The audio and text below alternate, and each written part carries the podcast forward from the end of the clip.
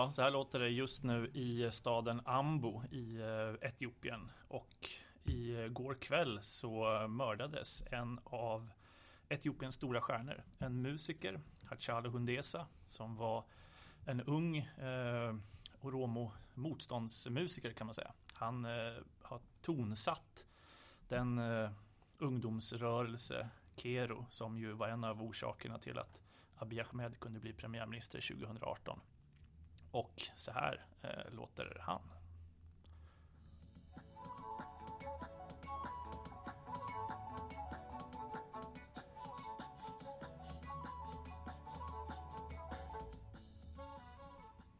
Och för att eh, lite förstå varför det blir sådana här enorma eh, protester nu eh, efter hans död så tror jag man måste se att han ingick som i en, en kultur, en lång tradition av motståndsmusiker från just Oromo-regionen som har sjungit om regionens underutveckling, om rasismen mot eh, Oromo ända sedan Haile Selassies dagar och eh, framåt. Och han fängslades redan i unga år, satt fem år i fängelse under grundskolan.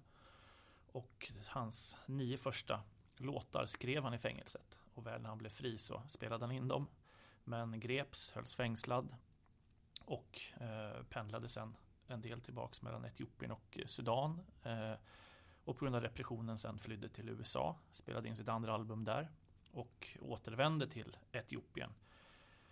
Och sa då i en intervju så sent som i augusti 2019 att jag är beredd att ta risker, jag är beredd att göra uppoffringar Flera gånger har man försökt att döda mig men jag har valt att återvända hem till mitt folk.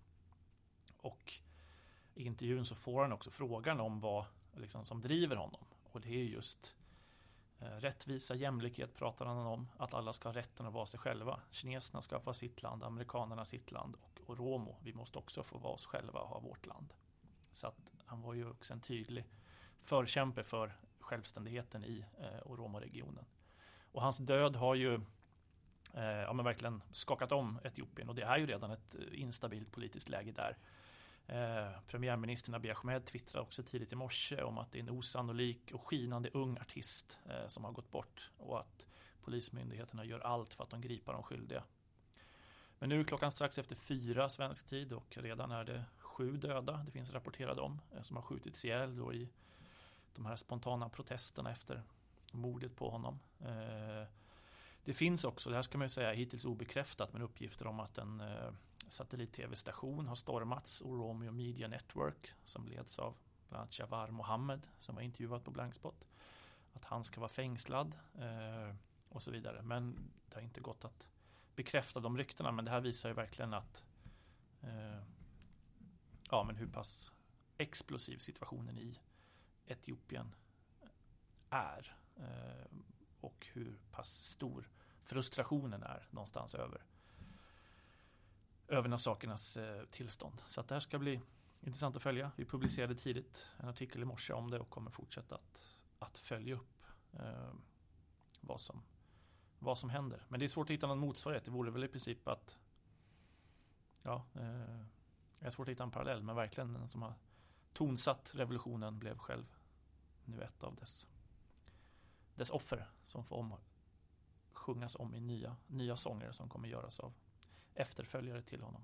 Eh, så det är många som är skakade idag ser man på, på de sociala medierna och också oroliga för vad detta kommer sätta igång för, för, för krafter. Mm. Och det är tisdagen den 30 juni. Ja, vi sitter och poddar. Ja. Mm. Ehm, så det här kommer ju du följa mm. och skriva mer om. Mm. Vi borde nästan avsluta podden med en hel sång. Ja, det gör vi. Det ja. gör vi. Precis. Mm. Ja, sommaren är full sving. I alla fall sommar i P1. Ja. ja. Eh, i, I förra veckans fredagsanalys gjorde jag ju bara en sån eh, kort eh, sammanställning av tre sommarpratare som jag hade lyssnat på. Och dels var jag ju tvungen att förstås lyssna på Greta Thunberg som också första talare och den yngsta någonsin och med en jättepublik och även förstås översatt till, till engelska. Eh, och det var ju lite så eh, ganska kul att få lite bakom kulisserna på hur det var, var i hennes resa. Eh, på både roliga faktorer som att det var Arnold Schwarzenegger som lånade ut bilen till henne som tog henne mm. igenom USA. Eh, men också förstås förskräckligt med allt hat och hot. Eh, och, och, så. Och eh, grundbudskapet var ju i stort detsamma om att eh, kunskapen är för låg och det görs för lite. Eh, men sen tyckte jag ju det var intressant med hennes tydliga att demokratin är ett verktyg, var och en av oss är ett verktyg, men eh, däremot var inte politiken och företagen eh, med i den uppräkningen. Och då tyckte jag att det var intressant att några dagar senare lyssna på Tegnell. Jag är ju kritisk till att han fick frågan och att han tackade ja.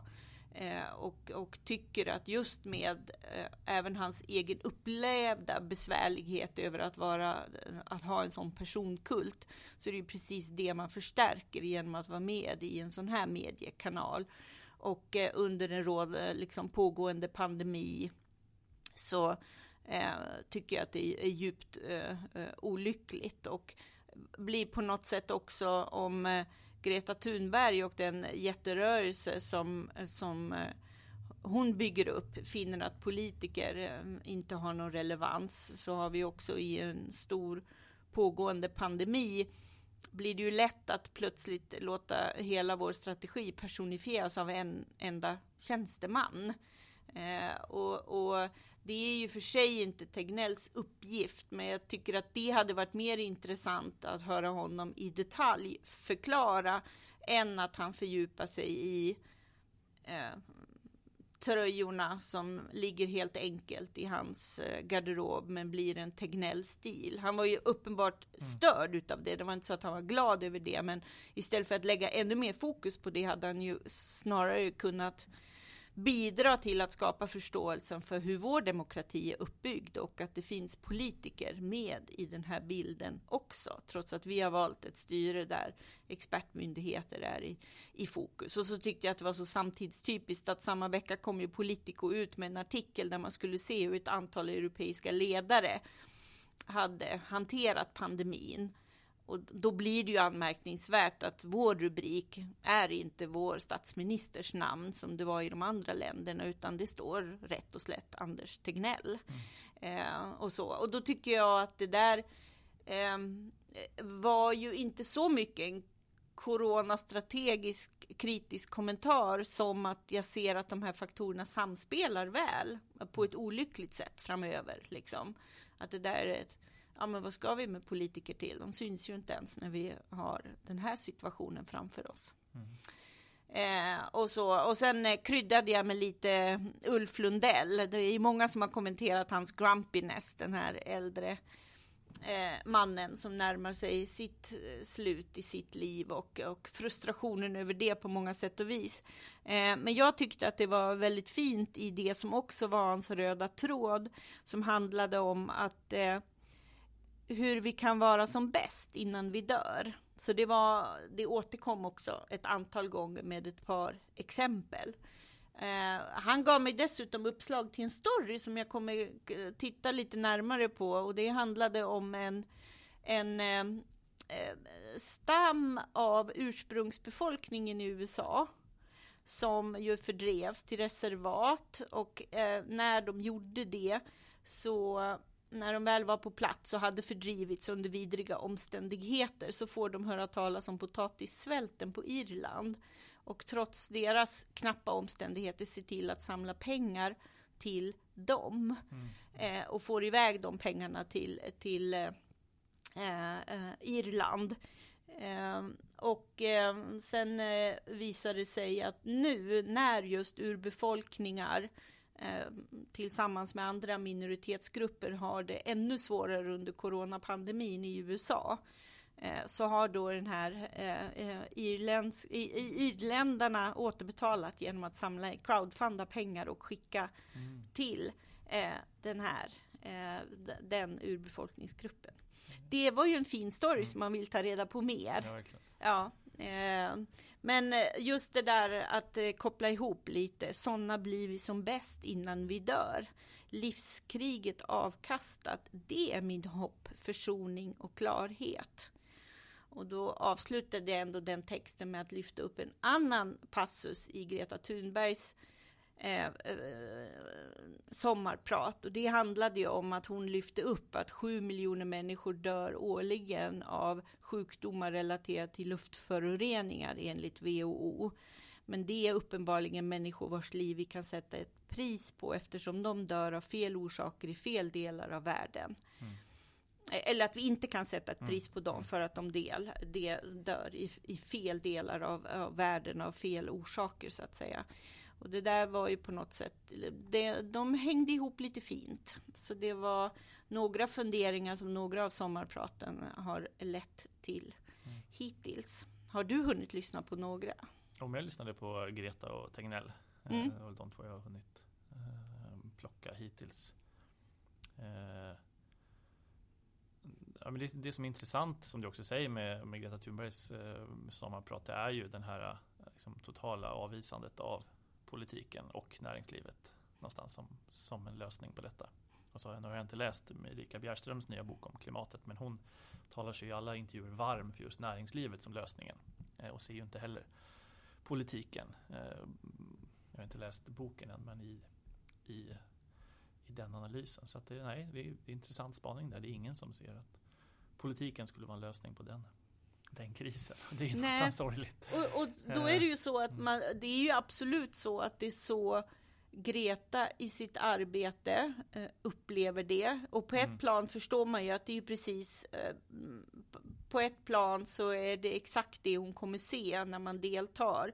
Man, på ett plan kan man ju tycka att här får jag en chans att tala inför FN-församlingen eller vad det kan vara. Mm. Men eh, hon dras ju lätt in i sammanhang där man får stå alla dessa selfies som hon mm. berättar om och som hon upplever att politiker mest gör för att liksom för en stund framstå mm. som lite bättre. Men någonstans har ju alla dessa politiker missat huvudpoängen. De borde ju ha tagit med henne bakom kulisserna i att få henne att förstå. Det är ju något som missas här. Och samtidigt vet man ju att hon har ett jättestort nätverk och jobbar med de främsta forskarna och organisationer. Är det så alla de upplever att det verkligen inte görs någonting? Inom varken politiken eller näringslivet. Då blir det ju en otroligt dyster bild. Eh, och mm, oroande. Hon pratar ju också om att det är opinioner som, som liksom styr. Och det blir man ju också väldigt rädd för. Mm. Ja, eh, det känns inte särskilt eh, långsiktigt stabilt. Mm. Ja, det är intressant. Mm. Det är ju sånt som vi kommer fortsätta prata om under hösten när vi möter ungdomar. Verkligen. Hur man ser på demokratin och vad består den av och vad har vi för byggstenar i den. Så det här är ju, det är ju därför det är extra intressant att, att spana på de sakerna. Liksom. Mm. Sen menar man kanske olika saker med politik också. Om man ja. tänker att eh, gatans parlament är ju också någonstans politik bortom en traditionell partipolitisk kofta. Mm. Eh, ja, eh, jag har i veckan lyckats med decenniets i alla fall hittills värsta korvmiss. Eller jag vet inte. Roligaste, Roligaste. ju. Och vi ska notera att den passerade ju genom minst tre personer ja, till som ja. inte såg den. Nej, nej. Eh, Inklusive mig själv, så det är inte jag bara Jag tror den kommer från engelskans dam. Att man någonstans tänker dam, så tänker man Etiopiens jättedam. Men det blev ju Etiopiens jättedam som nu är en fråga för säkerhetsrådet. Ja, eh, och det blev väldigt roligt. Det blev roligt. Många hörde av sig om det. Och så det är nu rättat. Eh, men bakgrunden är ju eh, en ganska så episk fråga. Striden om Nilen. Eh, en geopolitisk eh, dynamit som ju har diskuterats och blötts i årtionden mellan Egypten och Etiopien och fler länder också som Nilen rinner igenom. Eh, och Etiopien planerar ju nu den här megadammen eh, som då ska producera ett antal tusen, eh, ja, flera tusen megawatt. Att jämföra med det största svenska vattenkraftverket som producerar såg jag 700-800 megawatt. Alltså det är en enorm damm eh, som man bygger. Och Egypten har ju varit oroliga från första början över att de inte har konsulterats och att man anser att det här är en det är inte en fråga om vatten utan om nationell säkerhet. Och det har ju varit en sån retorik att ja, ända sedan Nasser och framåt att ungefär det finns ett skäl för Egypten att gå i krig och det är för Nilens vatten. För det är så pass viktigt. Sen finns det gamla koloniala avtal och så som ger ett Egypten rätt att eh, ha vetorätt över byggprojekt i länder uppströms och så vidare. Men Etiopien har ju lite vind i seglen nu, säger att de begränsar sig inte av gamla koloniala avtal och också att dammens påverkan kommer inte bli stor utan snarare positiv för alla andra länder eftersom vattenflödet blir mer regelbundet och att eh, under torra säsonger så kan man släppa på och se till att Nilen inte sinar. Eh, gör den väl aldrig riktigt, men, men ungefär så argumenterar man för att det här är bra för alla. Och dessutom så går det inte att komma ifrån 65 miljoner människor kan komma att få sina hem elektrifierade. Alltså det är ju eh, ändå en otrolig alltså vad elektricitet gör i fattigdomsbekämpning, i, för att få ner dödstalen. Mm, allting är ju en eh, demokratin, alltså allt vad elektricitet möjliggör på den etiopiska landsbygden. Eh, och det gör ju att alla i Etiopien är ju för den här dammen. Från den mest extrema oppositionen, från Jawar Mohammed då som nu när vi pratar kanske sitter gripen av samma premiärminister som driver dammen. De är så att säga helt överens om att den här dammen ska byggas och den ska fyllas nu i juli. Och det är det som Egypten och Sudan och andra länder har börjat protestera mot och säger att det här är för tidigt, det är för snabbt. Fyll inte dammen innan det finns ett avtal på plats om vad som händer om det inte regnar. Så att säga. Vad händer en torr eh, regnsäsong? Och Etiopien säger nej, vi ska fylla den här dammen no matter what. Eh, och, och ja, I veckan har det varit lite fram och tillbaks diplomatiska holmgångar där det nu är nya förhandlingar på gång. Men eh, budet från Addis Abeba är ändå att även om de här förhandlingarna inte når ett resultat så kommer dammen redan att börja fyllas. Så jag tror det är en fråga som vi också kommer att få återvända till. Jag kan rekommendera en podd här med William Davidson från International Crisis Group som heter The Horn som har ett avsnitt om dammen som verkligen nördar ner sig under 30 minuter kring alla olika aspekter på, eh, på detta. Och han som ändå är liksom en av de tyngsta kännarna nu som har följt, som kan något sätt ta in bägge perspektiven, både Etiopien och Egypten. Han säger att hans största rädsla är att Egypten tror att Etiopien bluffar. Säga, vi kommer fylla dammen, men de tror nej, det kommer de aldrig göra. Eh, och eh, Etiopien ser Egyptens prat om krig och allting som tomma hot. Att det finns en risk i, i det, att man inte tar varandras utsagor riktigt på allvar. Men annars ser han ingen större risk för någon stor konflikt. Det är ju två länder som är eh, oerhört eh, strategiska och taktiska ändå som inte kommer kasta sig till krig mot varandra i, i första taget. Men det är ändå av den digniteten, motsättningen att eh, om inte ett avtal kommer på plats från Egyptens sida eller om inte dammen fylls så kommer ju också mm, Abiy Ahmed att stå inför ett Ja, alltså det riskerar ju hela hans politiska framtid om han inte börjar fylla dammen. Då kommer han ju uppfattas som oerhört vek, som vek ner sig. Så han har ju en otrolig press från 100 miljoner etiopier som vill se den här dammen fyllas nu till, till varje pris. Och det kanske kan vara svårt att förstå, men herregud en damm. men alltså den, jag minns själv redan i, liksom i, i rum 2 i zon 6 i fängelset så hade vi insamlingar till dammen. Eh, och då gav ju även, alltså gatubarnen gav 5 birr, 10 birr eh, i en insamling. Och då blev, vi fick ett diplom sen som, eller satt ett diplom i rummet där det stod att det här rummet har samlat in, eller den här zonen var det nog, har samlat in si så här mycket till dammen. Eh, så det var en sån stolthet som alla bar, liksom att vi har gemensamt gjort det omöjliga. Alltså ett av, liksom, ändå ett oerhört liksom fattigt land någonstans bygger den här jättedammen tack vare allas insatser. Allt från crowdfunding till, till annat. Så det är en Ja, det är, och någonstans känner jag att det kanske inte var så fel. Det är en jättedam. Alltså det är så man måste se det. Mm. Det är liksom moder Svea. Det här är moder Etiopien. Uh, och det, så det var kanske inget. Jag kanske ska ändra tillbaks. Etiopiens jättedam. Dammen är Etiopiens jättedam. Blir nästa rubrik. Vilken eh, spännande eh, historia. Spännande, Man vill ju se dig eh, återvända eller, till Etiopien och alltså besöka de som, dammen. De som har försökt det har ju gripits eh, ganska omedelbart. Mm. Tidigare i alla fall så var det ju allt, bara komma i närheten av dammen var ju en jättefråga. Mm. mm det är klart, som i alla dammbyggen, såna här stora, så är det ju byar som har förflyttats och jordbruksmark som läggs under vatten och med allt vad det innebär av tvångsförflyttningar och annat.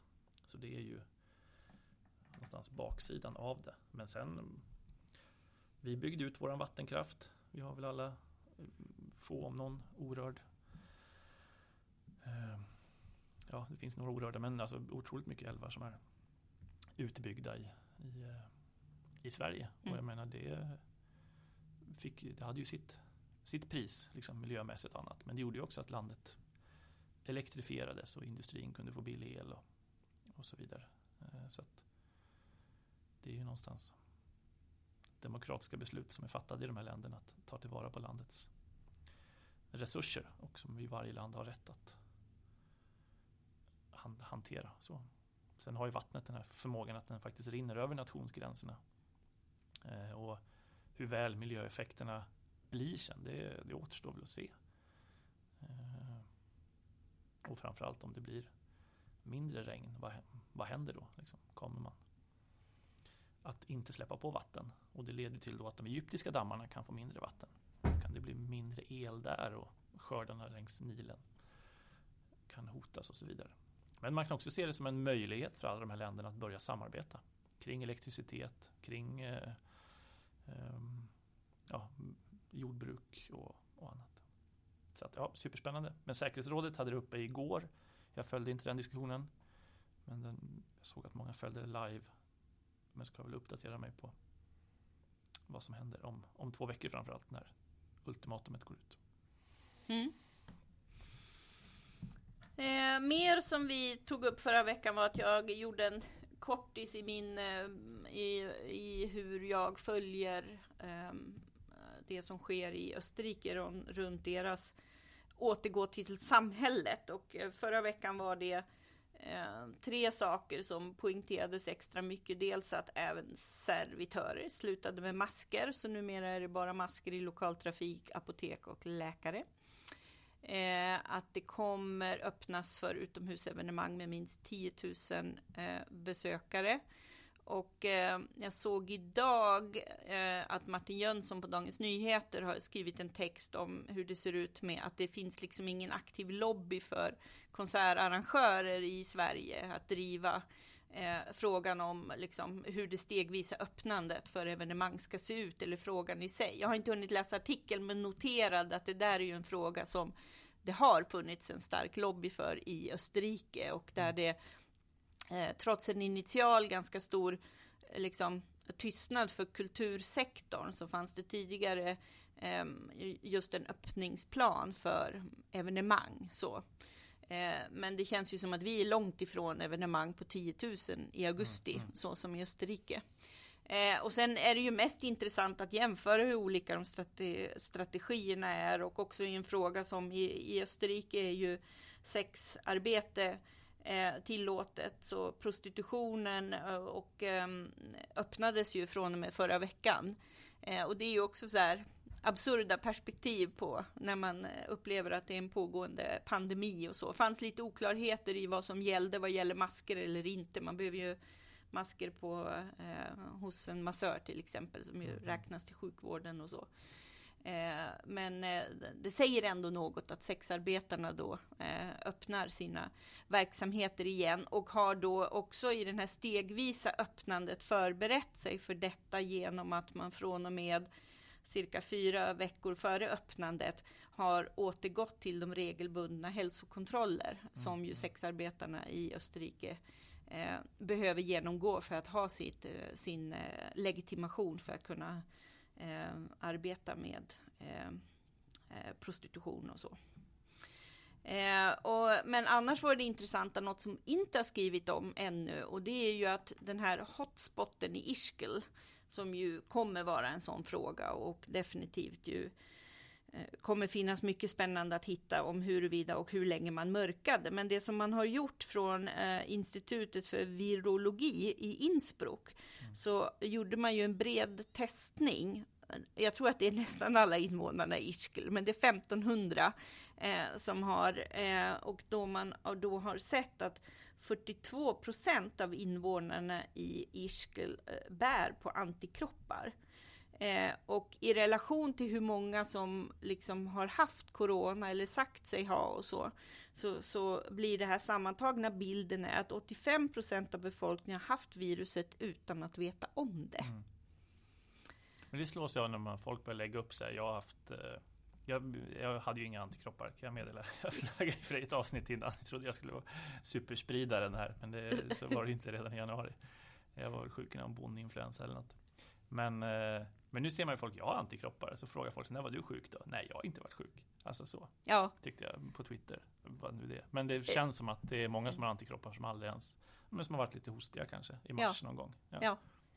Eh, mm. Verkligen, och att man samtidigt, alltså verkligen många som är förvånade. De som har varit dödssjuka och som inte haft det. Ja, ja. Så att det är båda perspektiven. Ja, och så nu, det, är, alltså det, igen blir väl det oftast mest ett bevis på att det är så mycket som, som, är, som är outforskat. Men därför mm. blir det ju också spännande när den här typen av rapporter mm. börjar dyka upp.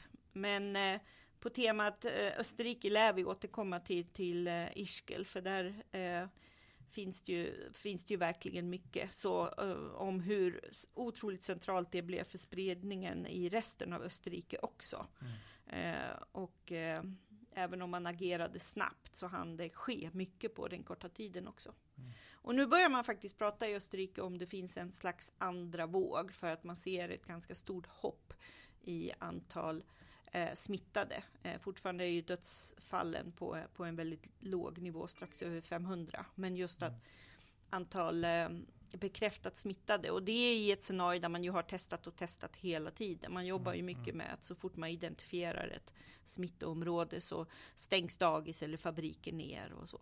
Ehm, så det var senaste nytt från Österrike-fronten. Men du får fortfarande inte åka dit?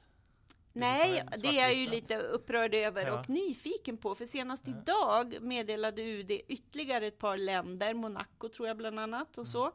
Eh, så det är väl en 13-14 länder i Europa som UD inte avreser eh, eh, resa ifrån. Mm eller till, eller vad man säger. UD ja. avreser. Avråder. Avråder, ja, så heter det. De kan ju avresa också, ja. gänget, och lämna arvfurstens palats ja. tomt. Men oftast avråder de andra. Avråda. det är roligt. UD avreser idag. Hela UD ja. åker till Monaco. eh, men eh, de, när de tio första länderna, eh, när det eh, när man slutade att avråda från ja. resan från de första tio mm. länderna, då var ju det baserat på att de länderna tillät svenskar att mm, resa mm. in. Ja, och det kändes ju som en ganska reaktiv strategi. Jag trodde att man mer bedömde det utifrån smitt, smittläget så att säga. Eh, och nu har man då öppnat för några länder till, men Österrike är inte med på den listan. Och jag finner ju det smått märkvärdigt i mm i relation till just hur smittoläget ser ut där och hur man har haft. Det kan vara trassligt att ta sig därifrån om du skulle bli sjuk eller att du har. Nej, men det är ju UD som gör det trassligt genom ja. att Alltså varför skulle det vara trassligare att åka från Österrike än från Spanien? Ja, det. Eh, det, det är ju snarare så att det som händer med det här är ju att UD tar ifrån mig mina reserättigheter. För ja, resebolagen ersätter ja. inte. Nej, nej. Men varför ska de ersätta till Spanien men inte Österrike? Den analysen skulle man ju vilja se. Mm, mm. Smittoläget mm. i Österrike är ju otroligt bra. Mm, ja. eh, och man skulle önska att eh, gränsöppnandet inte berodde på eh, hur Österrike väljer att behandla Sverige. För så har det ju inte varit i andra sammanhang när UD tar ställning till om man ska råda svenskar att resa dit eller inte. Mm. För svenskar är ju välkomna, det är bara det att vi måste göra ett coronatest mm. eller sitta i karantän i 14 dagar. Men det gäller ju för några av de länderna som mm. man också har öppnat för. Mm. Så det, det är helt obegripligt. Men den 15 juli tror väl alla att det ska vara öppet inom Europa. Mm. Annars måste jag undersöka detta mm. närmare. Så här, rättshaveristiskt förfarande i EU-domstolen eller någonting. Jag tycker det verkar väldigt konstigt att eh, eh UD ska fortsätta avråda från resor till just Österrike. Får gå illegalt in i Österrike. Nej men vi kan ju resa, ja, man får bara planera. Men jag, mina Eh, försäkringar gäller inte. Nej, nej. Eh, alltså hemförsäkringen nej, men där blir det gäller. Ju, alltså, allt tal om nödvändig resa så har man ju sagt det till exempel hälsa på en anhörig. Mm. Har man ju varit tydlig med. Det är ju verkligen fallet för, mm. för dig där. Mm. mm. Ja. ja. Eh, corona.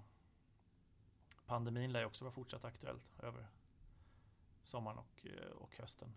Det är ju det vi som, måste förstå, ja, är ju huvudbudskapet ja, lång, just nu. Ja, och hur länge det här kommer pågå, verkligen. Mm. Och har ni idéer, ni som lyssnar, om så här, vad är vita fläck? Vad är coronapandemins vita fläckar? Nu börjar det ändå utkristallisera sig ämnen som man kanske känner är eh, ja, som vi borde ta upp, så hör gärna av er med det, så kan vi se vad vi kan vad vi kan göra. Ja, generellt, vi eh. skrev ju en text, eller jag skrev en text för några veckor sedan om fara med att bli coronatrött. Mm, ja, ju. Um, um, man förstår ju att man inte vill hålla på och hålla sig uppdaterad hela tiden, men det är mm. ändå viktigt att man följer, bland mm. annat liksom eh, demokratiska avvägningar, mm. reseförbud mm. eller vad det nu kan vara. Det finns ju mycket som, som påverkar oss och som man bör eh, reagera på. Men framförallt är ju, vore det väldigt roligt att höra om man saknar regioner perspektiv på som vi skulle kunna bidra med något, eh, något läsvärt om. Mm. Ja, sen har jag härjat om eh, Sveriges, jag hade en liten coronablinkning, satt en rubrik som var Sveriges omstridda strategi i avskaffandet av slavhandel. Mm. Jag vet inte om någon tänkte på det. eh, lite i som kölvattnet av Black Lives Matter så har ju frågan om Sveriges koloniala roll seglat upp igen. Och den här diskussionen ska vi klä oss och säck och aska som Frankrike och Storbritannien och USA eller liksom var vi en annan typ av nation och vad gjorde vi egentligen? Och den, den debatten är ju precis som Sveriges roll i andra världskriget en, någonstans en debatt som, som ständigt måste pågå och som är en viktig liksom, beståndsdel att förstå hur vi blev det land vi, vi, ville, eh, vi ville bli. Eh, för att viljan fanns ju absolut. Och hade vi kommit in på banan lite tidigare så är jag säkert att Sverige hade haft en annan mm, historia. Men vi låg där vi låg, det är lite bökigt. Östersjön är också ett ganska stort innanhav som, eh, som, som kräver sitt. Det fanns att säga ja, en mängd skäl att vi inte kastar oss ut i den transatlantiska slavhandeln direkt utan kommer på det ganska sent. Men jag skrev en debatt som inte handlar om det och hur vi liksom skaffar kolonin och så utan om eh, hur diskussionerna gick när vi faktiskt avskaffade den. Och det var väl lite att ta upp tråden kring att visst, vi kan riva statyer av Linné och annat eh, om vi vill det, men vi kanske ska resa statyer av de som faktiskt var emot slaveri och slavhandel på sin tid. Eh, det är väl än, en viktigare att att göra. Och då är det otroligt spännande att följa. Man kan knalla bort här till Gamla stan, till riksdagsbiblioteket och på andra våningen där så står ju protokollen från ståndsriksdagarna under 1800-talet. Då vi hade borgare och eh, präster och bönder i olika stånd som, som diskuterade eh, olika, olika frågor om hur eh, Sverige då, när vi sitter som Svarte Petter i en situation där eh, alla länder runt omkring oss förbjuder slavhandeln. Danmark 1792. Eh, från 1803 då. Eh, 1794 förbjuder Frankrike slavhandeln. 1807 förbjuder England all slavhandel. USA förbjuder 1808. Eh, men Sverige, vi tuffar liksom på på vår lilla koloni. Eh, och det går så långt så att både liksom England och Frankrike är på Sverige och vill eh, liksom sätta ut kontrollanter på ön för att se till att inga slavskepp utrustas eller att slavhandel pågår eftersom man menar att så fortfarande sker. Eh, och då blir det ju då tydligt att eh, Sveriges liksom, riksdag måste på något sätt lösa det här. Eh, och det som händer är att man gör en utredning, eh, klassiskt svenskt, över hur situationen egentligen är på ön eh, och konstaterar att eh, absolut, här finns eh, slavar och det pågår Eh, Eh, det pågår slavhandel och eh, man liksom ger upp till eh, de här olika till riksdagen att helt enkelt lösa det. Men man menar också att det som pågår är lagligt eftersom det västindiska kompaniet haft rätt att driva slavhandel på den afrikanska kusten. Och sen blir det en debatt då. Man kan inte bara frisläppa slavarna tycker man, utan ägarna måste ersättas. Men det kan också bli väldigt, väldigt dyrt. Och man tar fram ett förslag som handlar om att man ska successivt friköpa slavarna genom att helt enkelt betala slavägarna eh, för det. Och det här förslaget diskuterar då riksdagen och det här är så sent som 1845. Alltså det är ju det är inte länge sedan egentligen Nej. som det här är då är en riksdagsdiskussion. Och bondeståndet är först ut och den första talaren menar då att eh, eh, vad heter det, att egentligen så borde det här lösas av sig självt eftersom om man då föds som, som slav och kolonin är svensk och svensk, slag, svensk lag gäller, då borde ju ingen eh, kunna födas som slav. Eh, att ungefär frågan är löst eh, på något form av byråkratiskt sätt. Eh, andra menar då att jämfört med att vara bonde i Sverige så är väl att vara slav inte så tryckande eh, som man kanske föreställer sig. Och eh, man tycker inte att det svenska folket ska använda oerhörda belopp eh, och sätta sig själv i beröva sig sin egen frihet genom att betala de här slavägarna en massa pengar.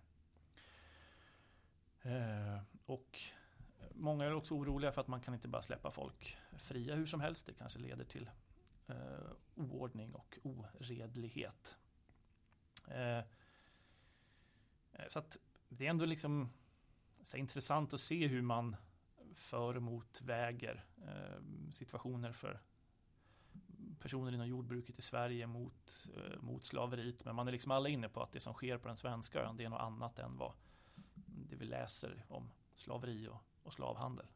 Eh, och många är till och med ganska raljanta och menar liksom att eh, det finns många som skulle betala pengar för att på andra sidan jordens yta eh, liksom icke svälta och icke frysa ihjäl under våra långa vintrar.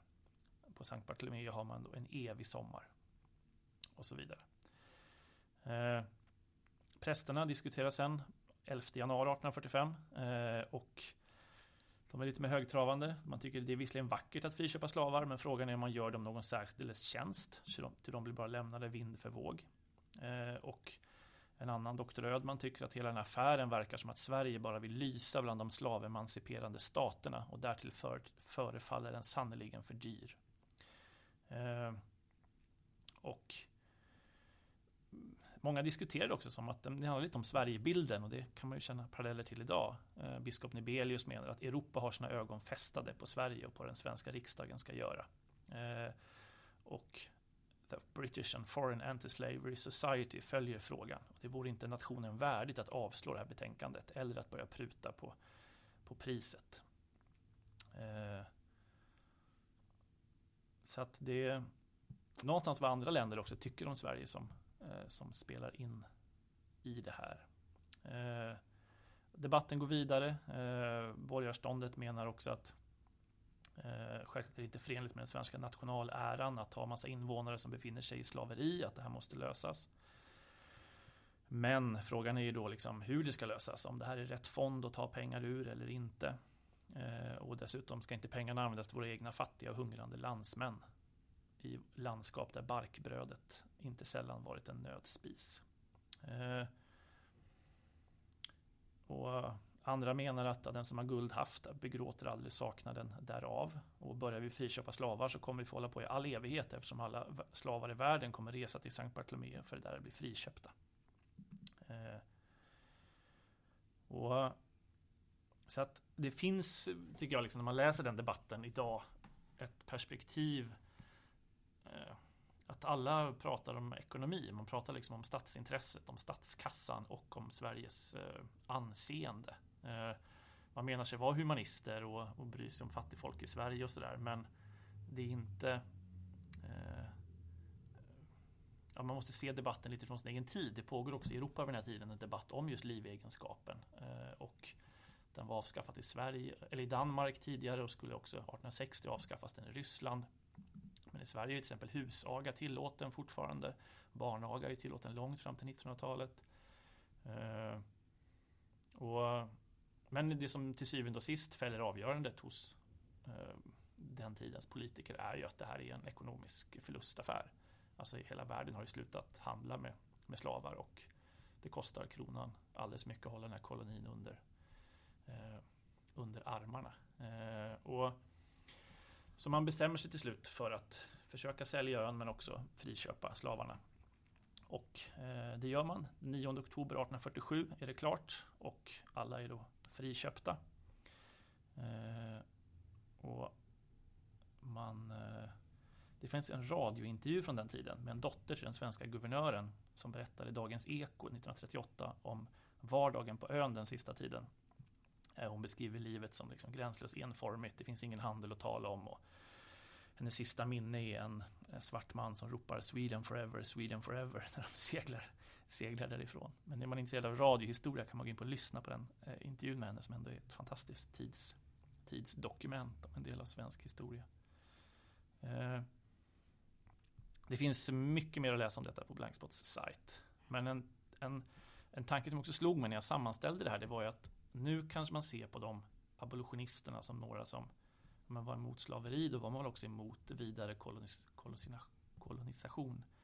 Men så var det absolut inte, utan den verkliga kolonisationen tar ju fart när slaveriet avskaffas. Det är då England och eh, europeiska makter verkligen börjar kolonisera Afrika. Och de drivkrafterna fanns ju också hos de svenska abolitionisterna, hos Wadström också, att, så att säga, man ville upprätta kolonier och handel liksom, med, den, med den afrikanska kontinenten på olika sätt. Eh, så det är också lite en sån ja, spännande. Det är inte så eh, enkelt som man tror. Nej, det är inte så enkelt. Det är, det är rörigt och ganska så mycket, mycket eh, mycket gråskalor som, som spelar roll i, i detta. Men det kommer Men väl en... Det här är ju ett jättebra ja. Eh, lästips om din den här Precis. artikeln och så kommer det lite fortsättning. Det kommer fortsättning. Mm. Det finns mycket att ösa ur kring det här. Ja. Ja, ja. ja. men ja. det var denna podd slut ja. för idag. Och glöm inte att stötta oss om ni inte gör det. Bli blankspottare. Eh, och vi har snart lite kul nyheter att presentera i olika sätt att stötta oss. Men det tar vi sen. Men eh, är ni inte nu så gå in och bli medlemmar. Ja, och läs och sprid. Berätta för fler att vi finns. Yes. Tack för att ni har lyssnat och läser Blankspot. Ja, och vi avslutar väl med en eh, sång av just Hachailo Hundesa.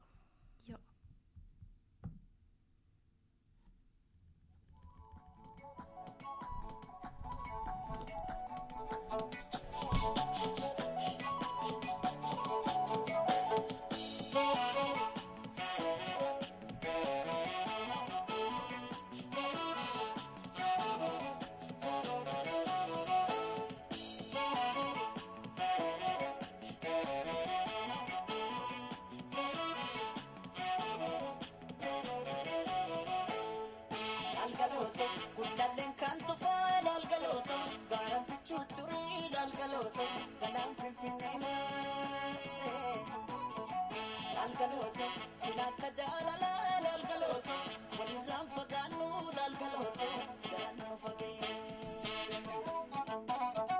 Laalgalooto guddalleen kan tufaa laalgalooto baaraan bichuu turii laalgalooto galaan finfinnee maase. Laalgalooto siin akka jaalalaa laalgalooto walirraan fagaannu laalgalooto jaannu fageesse.